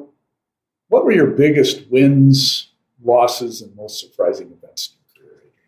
Oh boy, that that's a good one. I mean, I think the the win, certainly there have just been many projects, and I mentioned some of them earlier, where you really wanted that project. It just felt right. It just felt like the location was right, the type of structure was right, the time was right, and you really wanted those, and you, you got close to not getting them, and you finally got them, I think. A lot of wins like that. I think there were a lot of losses. I think there were, you talk about R F Ps or R F Ps that we went out after that. We were sure we were going to win. We just thought that they were right and we had the right proposal and everything was right and, and they picked someone else. And so I think that was tough. There have been some joint ventures I've been in that have gone south, not sort of blaming the other people, but situation where interests diverge, where at the beginning your interests are completely aligned and time yep. has gone and And some of those have been painful. So I've lost, you know, I've lost that. I've had not really losses because they've gone on, but you look like people like, you know, Bua, Gina, or other people. Andrew Bruner is another example, running E B five. I had some, I had some really people who've gone on to great success who worked here. And I, I wish I had found a way to kind of keep them here and harness their energy sure. inside here. But they yeah. they were like me. They wanted their own thing and yeah. they've gone on. So I, I salute them. But like I said, I wish I had residuals in them and just like a little piece of what they're doing would be a really nice return on the investment. What you what another thing you mentioned earlier is you found out what you didn't want to do. Mm-hmm. And to me, that often is a big win. Yes. Because you know, you can you can continue in life to do things that you realize, oh, I got to put bread on the table, so I got to just mm-hmm. keep doing this. Mm-hmm. But you said no, right. and you decided to pivot. Mm-hmm. That's, to some extent, a big win. That's true. It is a big win, but it's not for everybody. I mean, people who are familiar with the business and understand kind of the the, the risks that you get in and, and the, the stress. No. A lot of them are like, you know, there's no way I wouldn't want that. So, you know, nothing, you know, everything's a two-way street and there are trade-offs, but I, I think I made the right one for me. Any big surprises in your career? Things that just kind of hit you like out of left field that just kind of surprised you? I think like any business, it, it's really the people that both make it and break it. And so I've been surprised on the upside of, of people that originally I thought really, you know, weren't capable of nearly the kind of things they've been capable of. And mm-hmm. so have started out very young and green and just done amazing things. And then I've been surprised on the downside by people that I thought were totally, you know, either had the talent or totally were aligned and completely weren't. And that was, you know, that was disappointing. So I think I've had, you know, business is almost all about relationships, and, and I've had some great ones and I've had some ones that weren't so great. So what advice would you give your twenty-five-year-old self today? twenty-five, so what was I? It's going to sound like corny and trite, but it, it's like enjoy the journey every day and just, you know, don't, you know, you have to plan ahead. You're not going to really get anywhere if you're living your day to day. But I think a lot of folks, and, and I was like that too, was just always looking ahead to the next thing. And like, you know, once I achieve this, then I'm going to have it made. And once I do this, I'm going to be happy. And once I do that, and And just not realizing that, what's the old song, like, these are the good old days, you know, mm-hmm. that that you're living it right now and that you're in the adventure right now and that you are, you know, enjoying your kids' life and their toddlers right now and just savoring more of that and just savor every step of the way. And so if you're looking at your son right now and he's asking, so Dad, what? How should I? I don't have to advise my son. My son, if I ever come back and be incredible, I want to come back as my son. No, he's. He's he's got everything. He's he's he's a sports star. He's smart. He's artistic. He's he's good looking. He's got lots of good friends. He he seeks nor needs no advice from me right now. He will eventually. He will. He might. He will eventually. eventually. Pretty sure. So, if you could post a statement on a billboard in the Capitol Beltway yes. for millions to see, what would it say, Adrian? Oh, geez, that's a tough one. I don't know. Just hug everybody. Okay. That's cool. Well, thank you very much for your time, Adrian. I really appreciate it. This has been a very interesting conversation, and I appreciate it. Well, good. Thank you, John. Thank you. I appreciate it. Have a great one. So we just listened to Adrian Washington, who is the founder of uh, Neighborhood Development Company in Washington. They now a socially focused real estate developer, but his career evolved over time from, you know, coming out of uh, Stanford and Harvard Business School into management consulting and I B M sales and all these things. And he just changed his whole tune. And when he came back to Washington, knowing that he wanted to be home and started renovating homes for a living before he got to build his company and joining, of course, N H P, and then learning about the income-producing business and all that, and then renovating homes on his own. So he changed his tune quite a bit over time, and it was interesting. So as I usually do, I'm bringing on my cohort here, Colin Madden. Colin, welcome. Hey, John. Happy to be here again. Thought this was another interesting and entertaining podcast. And yeah, I just thought... thinking back and just briefly talking with you, it's it's pretty incredible the educational path he had. I think it's basically best in class all around. So he went Stanford, Harvard M B A, a boutique like McKinsey, and then through the I B M sales program, which I can't really think of a, a greater path than that to get like a well-rounded, you know, polishing of all of the facets of business. But it is interesting that he had all the blue chip top tier path and then ended up getting into real estate kind of through the back door and and kind of fixing up things himself and, you know, starting small, small resi deals and, and building it from there. So it, it I got a sense that he's a bit of a maverick and likes to do things himself and sees problems and, and then just fixes them himself. And then he's been able to build a career on that, and kind of get the hunch that that's what he's been thinking about with his new startup he, he briefly talked about. He's probably been looking at holes his entire life, and it's it's probably been frustrating him why it takes so long to get out of the hole in a development project. And now it seems like he's going to focus on that. So I just thought, you know, it was interesting to to see the trajectory of his career, and now it's it's he's still, you know, growing with it and, and bringing it forward to a, a startup that focus on focuses on construction efficiency. So, what did you think about kind of that whole encompassing? Well, it's interesting. He, you know, comes from he grew up in, in east of the river in Anacostia, in, in an era that Washington, D C was a different place than it is today, certainly. Very divided, and even more so then. And during the riots, he was actually growing up as a kid, you know, in the nineteen sixties. So that's a tough time for uh, a Black kid growing up in D C. But his mother was a librarian, and mm-hmm. he went to the he went to the library after school as a latchkey kid. And she pile books on him, and he got really interested in reading. And so that was a real differentiator with he and his, obviously, it's probably his friends. We didn't talk about his social life as a child, but uh, he also said that his older brother inspired entrepreneurially because he had a paper route, and he joined his older brother in the paper route. So he learned entrepreneurship mm-hmm. from his older brother and reading from his mother. So mm-hmm. what that tells me is that that set him apart from almost every other kid his age growing up in Washington, D C, I would mm-hmm. think.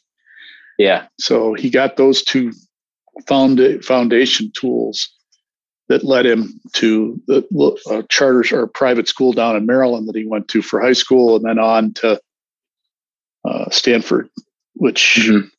is pretty amazing for somebody coming out of that environment, I think. So, and then he goes, get, goes to I B M, and that wasn't satisfactory to him, and he then goes back, comes back to the East Coast, goes to Harvard Business School.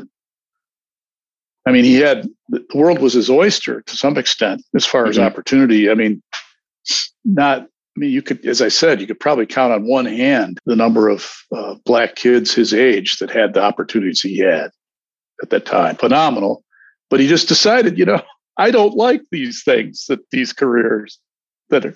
So I'm gonna. I'm going to do my own thing.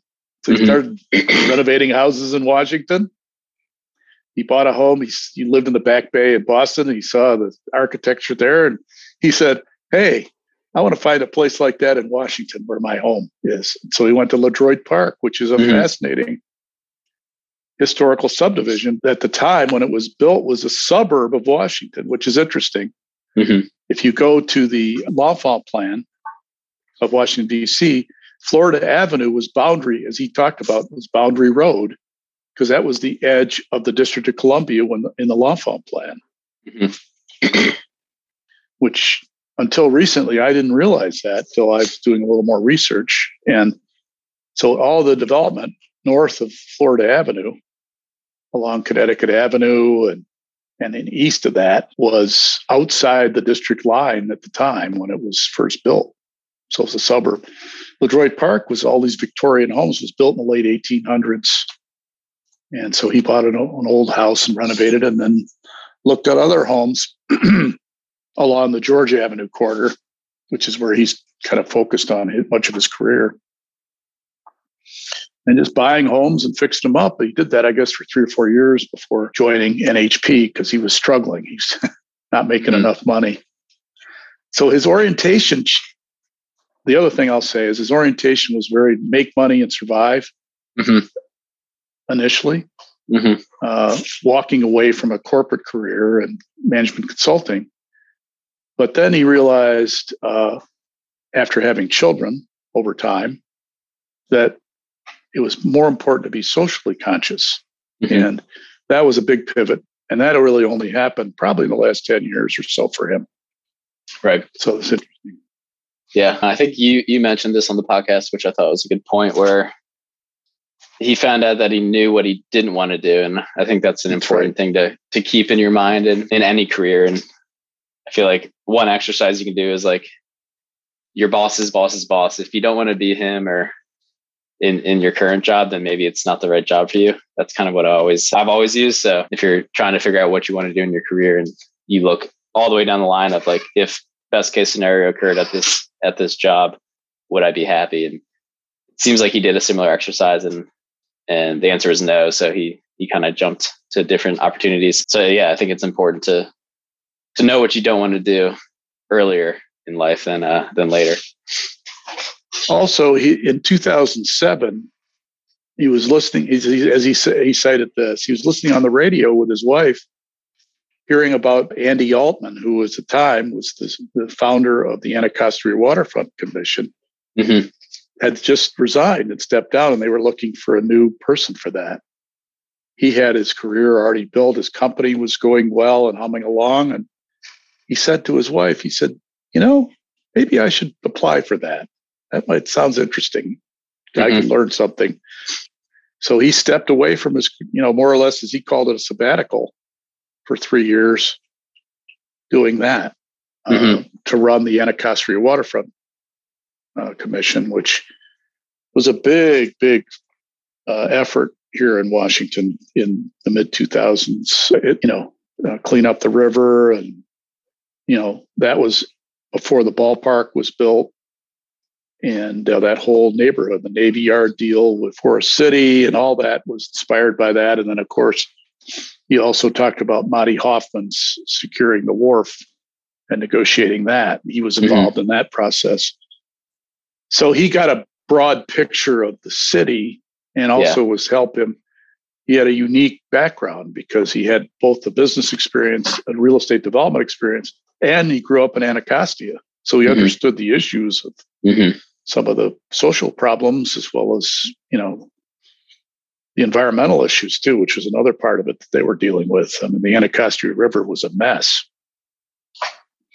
It's still not fully cleaned up yet, but it's certainly a lot better than it was. Um, right. So, and then all the now new bridge crossings and parks going across the river, and now they're they're probably fifty percent of what their goals were originally, maybe. Mm-hmm. Uh, there's a lot more to do, certainly on the east side of the river. But he kicked it off, and you know, after Altman left and did his, wanted to do his own thing. Mm-hmm. But then they dissolved it when he was there, and that was because Mayor Fenty came in and decided to bring the entity uh, in. And mm-hmm. ironically, that entity, D M P E D, which it's now called, the head of that group, I'll be interviewing for a future podcast event as well. His name is John Falchicchio. Mm-hmm. He'll be a future podcast guest. So uh, so I'd like we'll to get talk the full to, picture. Yeah, so I'd like to talk to him about the history of D M P E D. Mm-hmm. Uh, Eric Price took over at that time, as I recall. He was the deputy mayor for Eric for uh, Adrian Fenty. Uh, So Adrian let Adrian go. So, yeah, but, you know, Adrian Washington didn't think that was, you know, he had a company to go back to. And yeah. he said it was time. It was a good time to go back. And, but it was a struggle because that was the global financial crisis. So he did say there was, he was struggling to survive. So it was good that he get that back to be able to keep his company yeah. going. Right. Refocus. Uh, he, exactly, which he had to do. And he went through it, came through it okay. One thing I will say about the pandemic, and I asked him right up front about it. He said, you know, there were both pluses and minuses to the pandemic for their company. And mm-hmm. I think that's really where what accentuated his social focus on uh, mm-hmm. the, the impact of the pandemic. He thought he'd have problems with collections. Turned out it was better than he expected. Right. And uh, he kept his occupancy high, and he said his, his commercial portfolio has been the one that struggled, and that's indicative of what everybody else has said that we've talked to. Mm-hmm. The commercial tenants have struggled more than the residential ones. So, so interesting. Yeah. And he kept his his cards a little close to his chest on his his new startup, but he also mentioned it could take another podcast. So I'd be interested if you two could, you know, join up again to to just discuss that startup, because I think well, I think construction I, efficiency is is a topic that I know little about, but I'm super interested in. There's this great blog called Construction Physics by this guy named Brian Potter. I don't know if Adrian has has found it, but it might be something he's interested in. But he does really deep dives into construction efficiency and why it is so hard to innovate in construction. So, well, there's a lot of activity above ground mm-hmm. in, in in innovation. Mm-hmm. His point is there isn't enough underground, which he thinks can sometimes reach forty percent of the project costs. Yeah. So that's where he's aiming. But what I was trying to probe is what innovations has he uncovered, or has, does he is he aware of? And may, as you suggested, he might be keeping it close to the vest, that he didn't want to, he, he's not quite at the point where he can talk about them, some things he's doing, because it seems to me to, to go to the effort of starting a company, uh, to focus on underground activity, there needs to be a leading idea that he's he's coming out with, you know, is attracting and would attract interest. Mm-hmm. I mean, from a conceptual standpoint, it's great. And my question to you on that that blog, that that physics blog that you talked about, does that deal with underground activities? And if it does, what what ideas have come out of that, if you know of any, just out of curiosity? Not that I've seen specifically on underground. It's more of like a high level look at construction and why it is so hard to to innovate. And it's it's because the timelines and different subcontractors are so intertwined that one delay in, in one sub will be a domino effect all the way down the line of the entire project. So, well, inverting, inverting that, it could be the other way around too. If you accelerate a process mm-hmm. quicker yeah. than right. what was expected, it could it could be a domino effect the other way to improve. But yeah, it's int- he he kind of like plots all of the Navy construction projects in, I don't know, the past fifty years. I'm just kind of making that year frame up, and then shows like where cost overruns came in and and where the average over over uh, run happened. And he's like, he just breaks down, if you innovate in one area and it causes a delay, it's a chain reaction. And that's why yeah. when you're bidding out jobs, it's it's it's so hard to to win a job on an unproven process. So it's it's it's just hard to innovate because it's hard to get that job to take on that risk that could, you know, destroy an entire budget because because one innovative practice didn't actually end up working. So well, it, it could have worked, but sometimes, as you as you suggested, education is important, and people mm-hmm. may not quite understand what the impact is mm-hmm. until it actually happens, or after the fact, it's too late to. To actually, and then it caused delays because people are trying to figure it out. Mm-hmm. Mm-hmm. So sometimes you have to educate people ahead of times before the project starts, and and the problem with that is convincing people that it makes sense to think about that, right? Because everyone's so f- trying to get the job done as quickly as they can based on what they know. Yeah. Instead of stopping and just saying, "Wait a minute, that might be a better idea. Let's really think that through before we get going." The problem with projects is that they're all, you know, from the big picture, is that they all have this, this, uh, you know, timeline that they have to meet, and they mm-hmm. don't have time for R and D on a project unless it's a it's a cat- catastrophe. The example I'll bring up is what Monty Hoffman had to do at the wharf under phase two, where they had to insulate the the metro tunnel to avoid the vibration. Yeah, I don't know if you remember that issue. Mm-hmm. That's an. That was forced on them to be innovative at mm-hmm. that moment. You don't see that on a typical job very often, but the scale of that job and the and the impact of it was so dramatic that they had to do something. That's why it would have been interesting to hear from Adrian, you know, this is what we're considering. These are some ideas that we think can work from a big picture standpoint. We're still working on them. They're not detailed yet, but these are ideas. It would have been nice for him to say that. Mm-hmm. But he may not be ready to. And that's, as you suggested, maybe I have a follow-on conversation with him and say, when you're ready yeah. to unveil whatever ideas you guys come up with, let's do that, have another conversation. And maybe I bring on a technological person with you mm-hmm. to explain some of those innovations that you're talking about. Yeah, it is. I thought it was especially interesting because he is starting basically at step one, once the whole is built. So I think you, it's a good place to innovate if there were to be an innovation in construction, because it's not kind of like right in the middle of the job where it, you already have all your teams on site and are kind of like waiting for one job to be finished before the other team jumps in. So being able to start in the whole, I think, is a is a good opportunity. So interesting to see what tech or software or whatever they may uncover and, you know, see if it works. So, yeah, I mean, underground activity makes or breaks a project sometimes. Mm-hmm. And, you know, when I've talked about parking in the past, and, you know, people think that parking is going to evolve to being negligible over time if we get into A I and, mm-hmm. uh, and now with remote work, you know, parking may become a thing of the past. So what'll be interesting is innovating what you, how you retrofit existing underground parking. Mm-hmm. And to me, it may be more retrofit than ground up, you know, initial holes. Yeah. How many new holes are going to be dug for parking?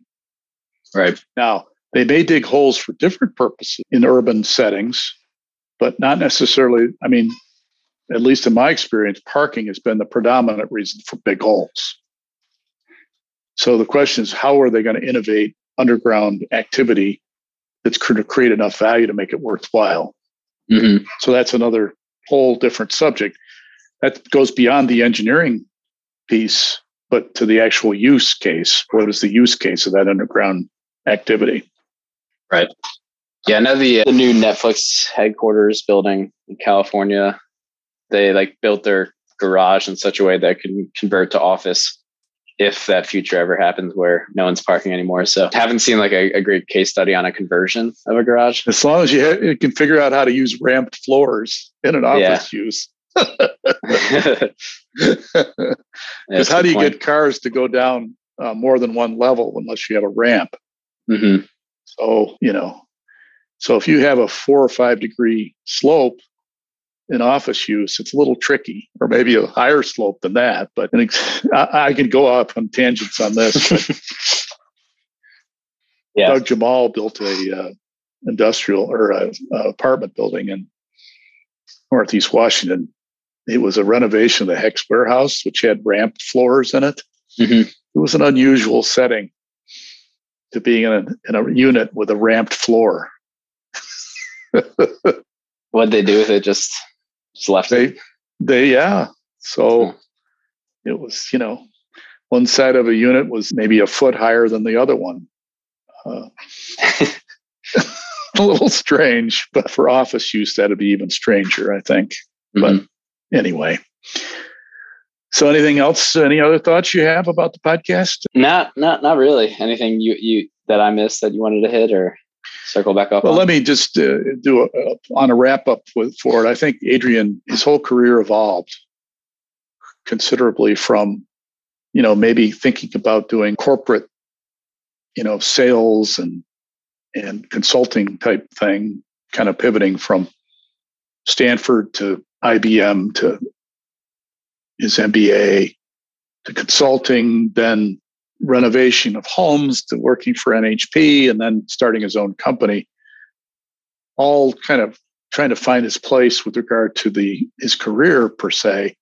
Mm-hmm. But now his pivot is socially, and now everything he's doing is mission driven to give back and to provide opportunities for affordable housing and employment opportunities. He talked about the food hall that he's doing in Northeast on Benning Road. It's a uh, creative deal with new new uh, new market tax credits, you know, worker maker space, a food hall, all for the African American community in that part of the city. So I think he's looking for those kinds of opportunities for future growth for his firm, mm-hmm. and and it's taking from the inspiration that his children has give, have given him, which I think is a really yeah. interesting evolution of his career and his life. Uh, it's an, it's another example, I'll just say, that why I'm doing what I'm doing, because I really enjoy at the age I am, which I'm in my late sixties, to see how people's careers evolve to, to this point and mm-hmm. what makes them ch- pivot over time mm-hmm. and what inspires them to change and, and evolve. So that's my takeaway with, with that conversation with Adrian, I think. That kind of reminded me of actually one point he made was when you asked them what was most surprising. And he said the people that make it or break it. And he's, he said the people he thought that were going to be super successful sometimes didn't end up um, right.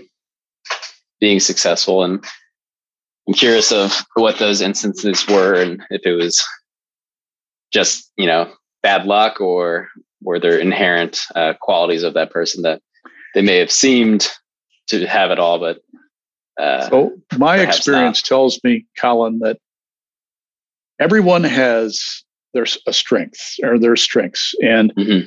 sometimes it's just being at the wrong place at the wrong time mm-hmm. or the wrong place at the right time or the right place at the wrong time when they didn't succeed, because they may leave and then have amazing success somewhere else mm-hmm. because they were just at the wrong situation at the right, at the wrong time. And some people have amazing success someplace and then go somewhere else and just flounder because they, it just isn't the right setting for them, or it's, their responsibilities are wrong for what their, their strengths are or whatever. So to me, one of the biggest important things one needs to do in life is to figure out what really means something to them and what they're good at, and combine the two things, the, the, the real passion that you have for something mm-hmm. and understanding your capabilities and what your upside potential is, and build on those and just keep the virtuous cycle going. Mm-hmm. If you can do that, uh, not only will you be happy, but everybody that you work with and for will be happy also with your performance and what you contribute to the community. Mm-hmm. I've had to do that in my life. I know mm-hmm. that. Mm-hmm. So anyway. Yeah. Philosophical takeaways here. Yeah, good, good way to end it all. So on that note, thank you, Colin. Appreciate mm-hmm, it. You. And listeners, thank you for listening. And I will say that in that vein, I have my career counseling aspects. I try and do one-on-one with people on that. Happy to talk to people about that. And the community that we've built, the Iconic Journey, is ongoing, and we're trying to grow that of people from twenty-two to forty. So you and or anybody that you know that might be interested in this, please let me know. Again, my email is john at co enterprises dot com. So thank you again for listening, and uh, we'll see you in a couple of weeks. Thank you.